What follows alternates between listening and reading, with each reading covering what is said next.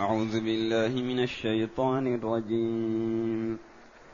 بسم الله الرحمن الرحيم. إذا السماء انشقت وأذنت لربها وحقت وإذا الأرض مدت وألقت ما فيها وتخلت وأذنت لربها وحقت. حسبك. هذه الآيات الكريمة هي فاتحة سورة الانشقاق، وسورة الانشقاق مكية، أي من السور التي نزلت بمكة قبل هجرة النبي صلى الله عليه وسلم إلى المدينة. وقد اصطلح علماء القرآن على أن ما نزل قبل هجرة النبي صلى الله عليه وسلم إلى المدينة يعتبر ويسمى مكي، حتى لو نزل خارج مكة، كبعض الآيات التي نزلت على النبي صلى الله عليه وسلم وهو خارج مكة. وما نزل بعد هجرة النبي صلى الله عليه وسلم من مكة إلى المدينة يسمى مدني، حتى وإن نزل بمكة أو نزل في حجة الوداع أو نزل في أسفاره صلى الله عليه وسلم وغزواته يسمى مدني. وتمتاز السور والآيات المكية أولا بقصر الآيات، ثم بتقرير التوحيد وتقرير الرسالة لمحمد صلى الله عليه وسلم وتقرير البعث وذكر الجنة والنار والتحدي للكفار. وتمتاز السور والآيات المدنية بطول الآيات أحيانا، وبتقرير الشرائع، الأحكام الشرعية غالبا تكون في الآيات المدنية، لأن النبي صلى الله عليه وسلم مكث بمكة 13 سنة يدعو إلى التوحيد صلوات الله وسلامه عليه، ولم ينزل عليه من الشرائع سوى الصلاة. الصلاة فرضت والنبي صلى الله عليه وسلم بمكة، وما عداها من الفرائض الأخرى بعد هجرته صلى الله عليه وسلم من مكة إلى المدينة. وقد جاء عن ابن عمر رضي الله عنهما أن النبي صلى الله عليه وسلم قال: من سره أن ينظر إلى يوم القيامة كأنه رأي عين فليقرأ إذا الشمس كورت وإذا السماء انفطرت وإذا السماء انشقت، لأنها تبين شيئا من أهوال يوم القيامة. وعن أبي رافع رضي الله عنه قال: صليت مع أبي هريرة رضي الله عنه صلاة العتمة، يعني صلاة العشاء، فقرأ إذا السماء انشقت فسجد، يعني لما وصل إلى السجدة، فقلت له، فقال: سجدت خلف أبي القاسم صلى الله عليه وسلم فلا أزال أسجد فيها حتى ألقاه. أخرجه البخاري ومسلم وغيرهما. فالنبي صلى الله عليه وسلم سجد في السجدة التي في هذه السورة وهو في الصلاة.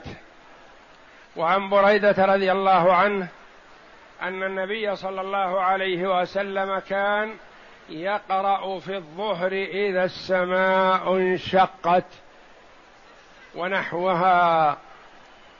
أخرجه ابن خزيمة والروياني في مسنده والضياء المقدسي في المختارة.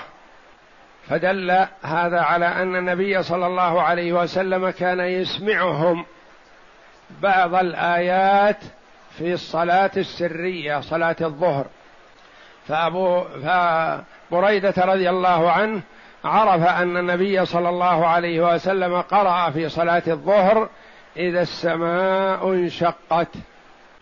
قوله جل وعلا إذا السماء انشقت، الانشقاق الانصداع والصدع يكون فيها، ومثله انفطرت إذا السماء انشقت إذا السماء انفطرت.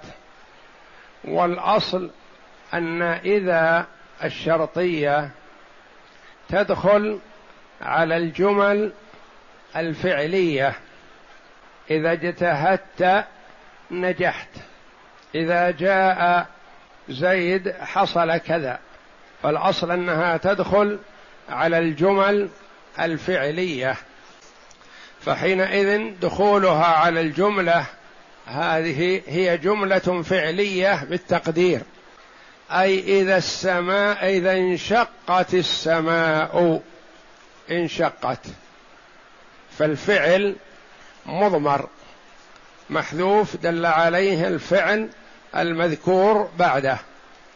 إذا انشقت السماء انشقت، وانشقاقها علامة على يوم القيامة، من علامات يوم القيامة انشقاق السماء، كما قال تعالى ويوم تشقق السماء بالغمام ونزل الملائكة تنزيلا في سورة الفرقان. وذلك أنها تنفطر وتنشق وتتصدع بالغمام، قال المفسرون الغمام الأبيض الذي تنزل به الملائكة. وإذا شرطية وفعلها المضمر المحذوف المدلول عليه بالمذكور. وأين جوابها؟ في جوابها أقوال كثيرة للعلماء رحمهم الله. قيل الجواب أذنت لربها وحقت بزيادة الواو، إذا السماء إذا انشقت السماء أذنت لربها وحقت. وقيل الجواب قوله جل وعلا فملاقيه في الآيات بعدها، يا أيها الإنسان إنك كادح إلى ربك كدحا فملاقيه. إذا انشقت السماء وما بعدها فملاقيه، يعني ملاق جزاءك أو ملاق ربك.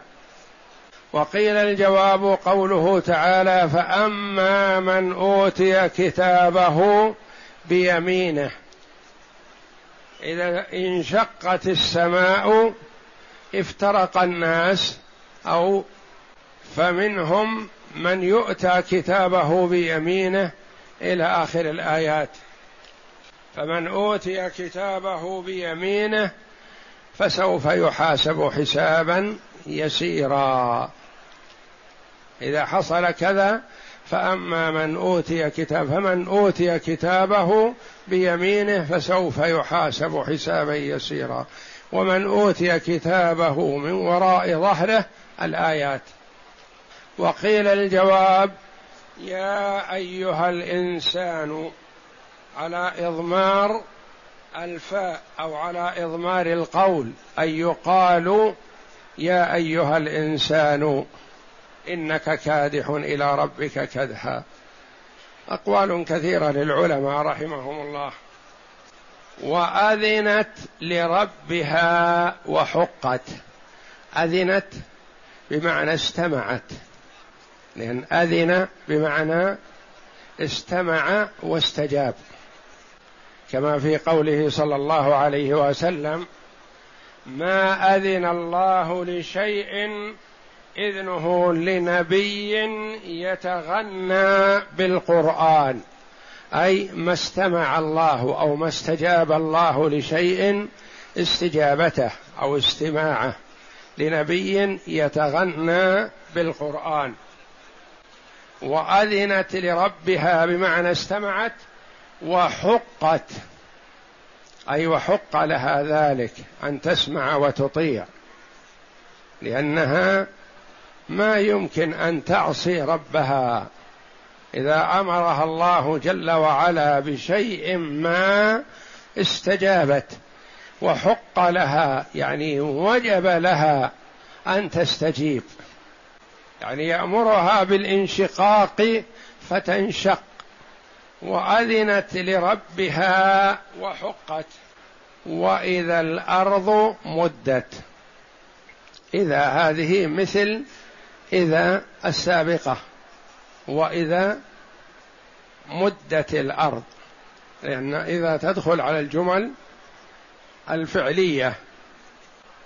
ومعنى مدت بمعنى بسطت، كما جاء في الحديث بسط الأديم، يعني بسط الجلد، مثل الجلد والفراش إذا فرش في الأرض ومسكت أطرافه بحيث لا يبقى فيه ارتفاع ولا انخفاض، لا يكون فيه تفاوت. وذلك أن الأرض تبسط يوم القيامة كالراحة، لا ترى فيها عوجا ولا أمتا، كما قال تعالى، يعني تبسط الأرض كلها من أولها إلى آخرها كالراحة، لا يكون فيها جبل ولا يكون فيها وادي ولا يكون فيها غور انخفاض، ولا يكون فيها بحر ولا نهر ولا بير ولا غير ذلك، كلها تبسط بسط الأديم، يعني بسط الراحة.